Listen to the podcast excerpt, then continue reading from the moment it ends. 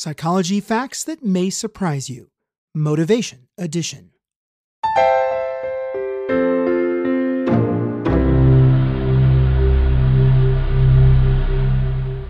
You're listening to Psychology in 10 Minutes. I'm David B. Feldman.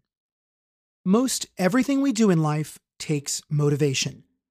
Probably for this reason, one of the largest and historically longest lasting areas of study in psychology has been motivation. What motivates us? What demotivates us? And how do we keep ourselves motivated in the first place?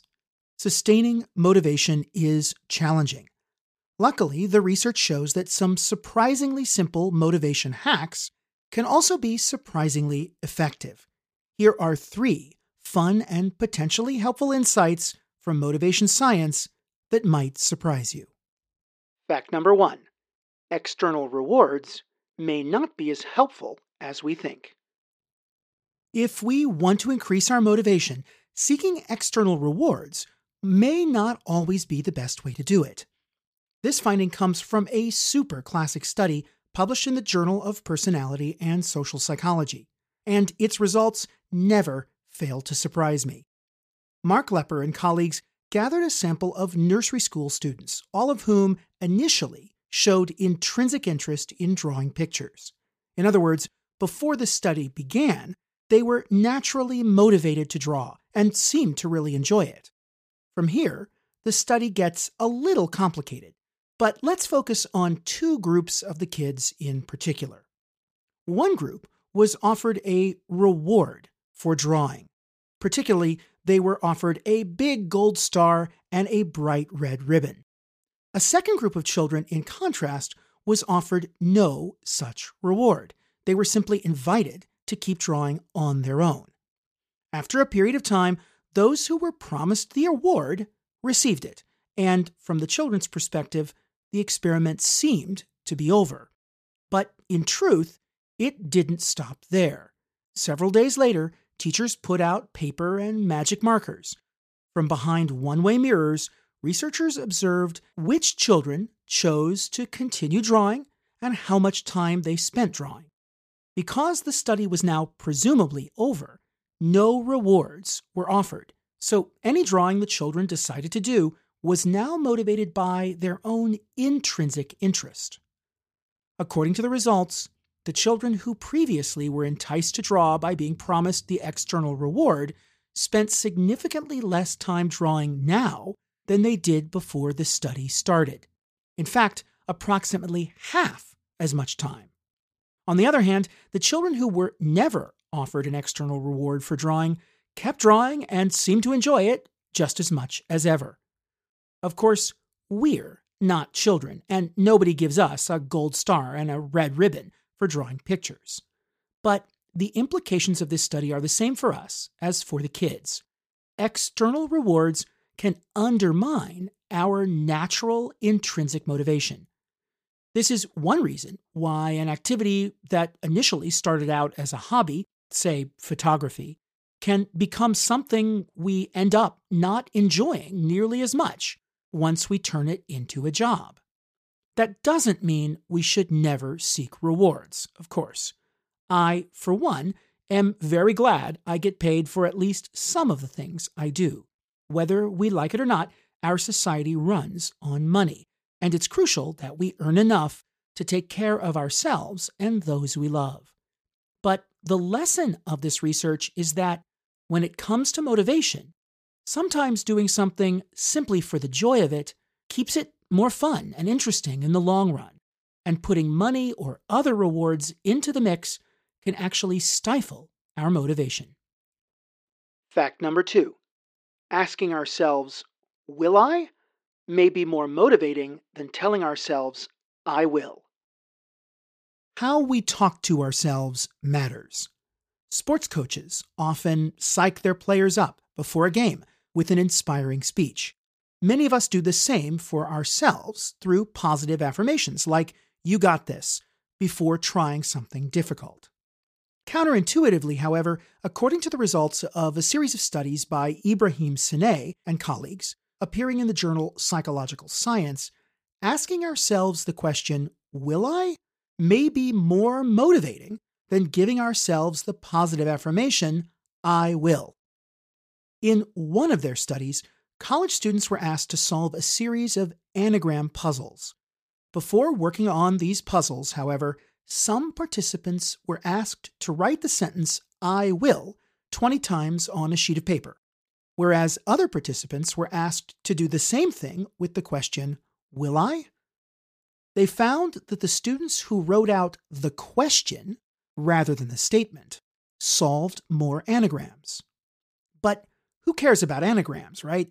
We want to know about something that might affect our lives in the real world. So they redid the study.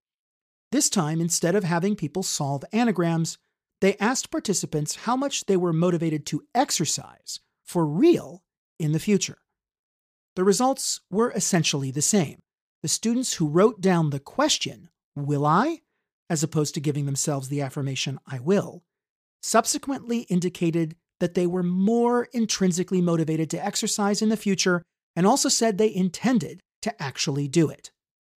Now, as a scientist, I have to ask the question did all those people actually go on to exercise for real? Unfortunately, this study doesn't give us the answer. But nonetheless, I have to admit, next time I'm trying to motivate myself to do something difficult, I'll try asking myself the question Will I? Maybe, just maybe, it'll help squeeze out a little extra motivation. Fact number three having a plan B can make us less likely to succeed on our plan A. In a study appearing in the journal Organizational Behavior and Human Decision Processes, university students were asked to unscramble a bunch of sentences. They were told that if they could achieve high performance on the task, they would receive a free snack, something that college students who are often low on money really value. Before attempting this, however, half of participants were asked to formulate a backup plan of how they might obtain a free snack somewhere else on campus, just in case they didn't succeed in unscrambling the sentences. The remaining half of participants formed no such backup plan. The results were straightforward. On average, those who created the backup plan subsequently performed worse on the sentence unscrambling task than those without the backup plan. This is probably because creating a backup plan makes us less dedicated to the original plan. If there's another way to get a snack, particularly if it may seem easier, then why try so hard to unscramble all those boring sentences? Of course, the implications of this study extend beyond a bunch of scrambled sentences. Whenever we think we'll get a second chance at achieving some goal, we may not try as hard the first time. This doesn't mean backup plans or second chances are bad, of course.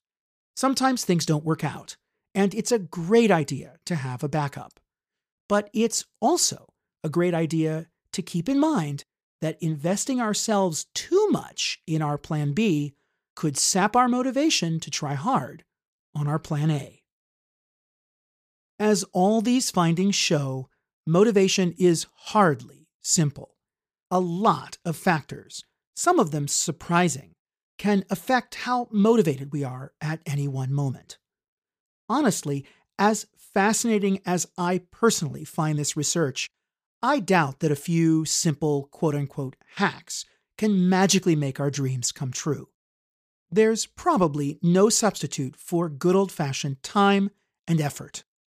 Nonetheless, by learning about how human motivation works, we may be able to add tools to our psychological toolkit. So, next time I strive for some worthy goal, I'll be glad to have a little extra knowledge about what might help me to get there.